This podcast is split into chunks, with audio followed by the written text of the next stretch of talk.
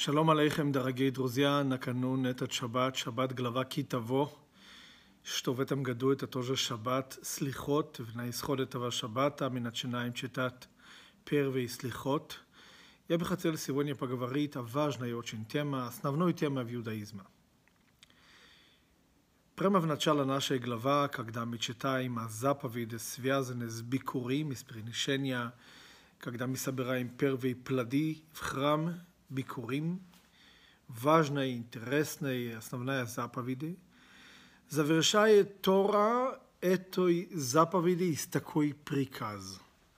ושמחת בכל הטוב, אשר נתן לך השם אלוקיך ולביתך, אתה והלוי והגר אשר בקרבך.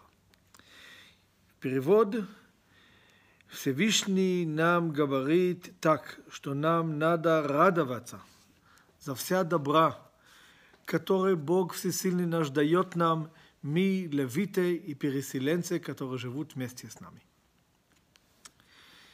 А тут, когда мы читаем этой заповеди, что нам надо радоваться, когда мы исполняем заповеди о Бикурим, и то же самое, когда мы читаем у праздник Суккот «Весамахта бехагеха ваита ах самех», что мы обязаны радоваться в праздник, или вообще, что Тора нам приказывает «служите Бога в радости, вду это Ашем бесимха», Давид Амелах говорит нам в глава 100 в Тегилим, мы спрашиваем сразу вопрос, как можно приказать человеку радоваться?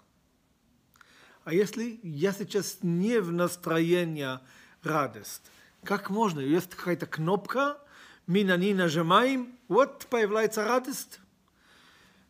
Когда Тора нам приказывает что-то делать, накладывает филин, послушать звук шофар, потрусить лулав, покушать маца, любая митцва, которую Тора нам приказывает делать, нам понятно.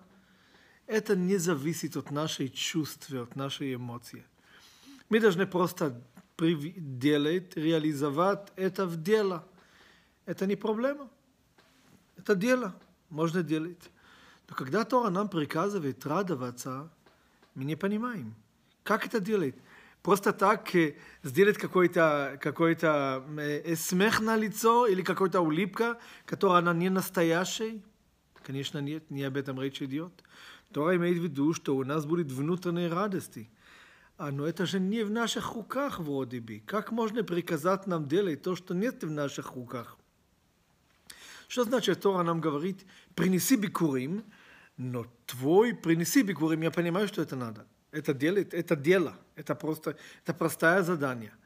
Но при этом урадоваться, что я должен решать, что все, что вокруг меня, это все добра, и поэтому это должен вызывать у меня радость. Что это за приказ? Если у меня есть радость, не нужен приказ. Если у меня в данный момент отсутствует радость, не поможет приказ. Есть пируш, называется Рав Пниним. И он очень красиво описывает этот вопрос. Он, он спрашивает, ведь царих лехавин, как Всевышний, он спрашивает, надо понимать, как Всевышний приказывает нам в радости. И он говорит, מישהו טוב לב ושלום לו מכל עביריו מסביב, ישמח בלא ציווי. Тот, который он его действительно добро и покой, и радость в сердце, у него все идеально, у него есть только причина, почему радоваться. Такой человек, он и так будет радоваться, он не нуждается в приказ. ואם חס ושלום בהיפך, если хас вешалом у человека и нет причины, почему радоваться, а что, а что имеется в виду в Тора? Чтобы он будет делать внешний вид, что у него такое хорошее настроение, и он радуется, но в сердце, в сердце будет отсутствие радость. Не об этом речь идет. Тогда надо же понимать, что здесь имеется в виду в этом приказ, в этой митцва, что при, при, при, того, при приношении бикурим радоваться. Как мы упоминали, этот вопрос поднимается не только, когда мы говорим о бикурим. Когда мы говорим, например, перед Суккот, у нас есть заповеди Евторак, все знают этот посук. «Весамахта бехагеха, радовайся в твоем празднике, вагаита ахсамех». Ты должен только радоваться. Есть одна беседа, которую Любавичский Ребе сказал в 76 год, в ночь Симха Тора. И Ребе затрагивал как раз этот вопрос. Ребе спросил, как можно приказать человеку в Суккот радоваться, Радость – это же эмоция. Это же чувство, которое есть у человека. Человек не может приказать себе. Это даже можно приказать человека делать вещи, которые зависят от него. Делать или не делать, можно приказать нам делать или не делать. Но как можно приказать нам чувствовать? Как можно приказать нам радоваться или не радоваться? Это спросил Ребе. Это, это просто нечестно. Мы, же, мы не имеем инструмент, который может контролировать наши чувства и довести себя до радости. Как тогда можно нас приказать, когда наступает праздник Суккот или когда мы приведем, привезем бикурим в храм, радуйтесь. Ребе тогда ответил такое вещь, что на самом деле это не единственный приказ Тора, который связан с нашей эмоцией. Мы каждый день читаем в Шма «ואהבת את השם אלוקיך». Люби, надо любить Бога, любить, любить Всевышнего. Люби ближнему, как самому себя. Тора нам приказывает любить другой еврей. «ואהבת לרעך כמוך», люби ближнему, как самому себя. Тора нам приказывает любить Всевышнему. Как можно приказать любить Страх, понятно, страх, это, страх, когда существует страх, это, это естественная вещь. Но как можно приказать любить Всевышнего? Как можно приказать нам любить другой человек? Или есть этот любовь, или нет этот любовь? Но что объясняется в святые книги? Как можно реализовать этот приказ любить Всевышнему? Приказ не о эмоциях. Приказ распространяется на наши мысли, на наши мозги. Мы должны сосредоточить себя в этой идее, что которая благодаря этого у нас, у нас будет появляться любовь к Всевышнему. Как Альтеребе пишет и в Таня, что когда мы будем думать, как Бог большой, как Он управляет весь мир, а Его доброта, Его милосердие, тогда у нас будет естественно любовь к Нему. Мы будем его настолько ценить, мы будем настолько благодарны Ему, что появляется у нас любовь к Всевышнему. Ну, конечно, речь не идет о приказ любить, поскольку невозможно приказать любить. То же самое объясняет Ребе, когда наступает праздник Суккот, или когда мы должны выполнять этой заповеди, которая называется в Бикурим, который в ней сопровождать этой заповеди надо в радости. Речь не идет, нажимайте на кнопку радости, и у вас будет радость. Нет. Тора требует от нас реальные вещи.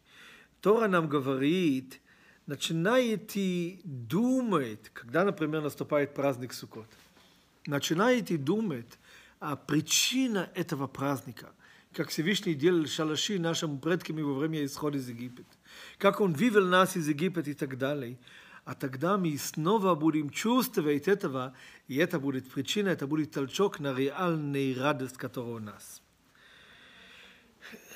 Но Рэбе говорит, в Сукот, например, в праздник есть закон, что недостаточно, чтобы эта радость была духовная, во время праздника мы обязаны есть мясо, кушать вино, купить подарки жены и дети, вещи, которые реально толкуют эту радость.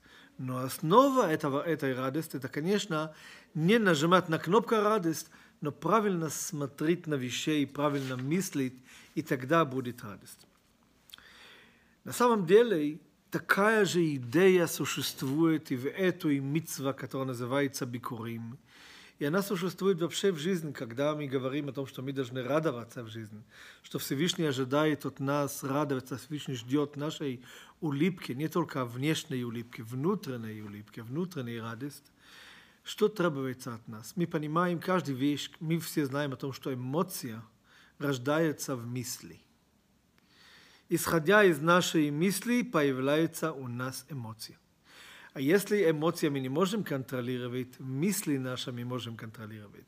Когда мы правильно смотрим о картине, когда мы делаем правильные итоги, мы смотрим на правильные очки, на каждую картину, которую мы видим, тогда автоматически рождается у нас те правильные чувства.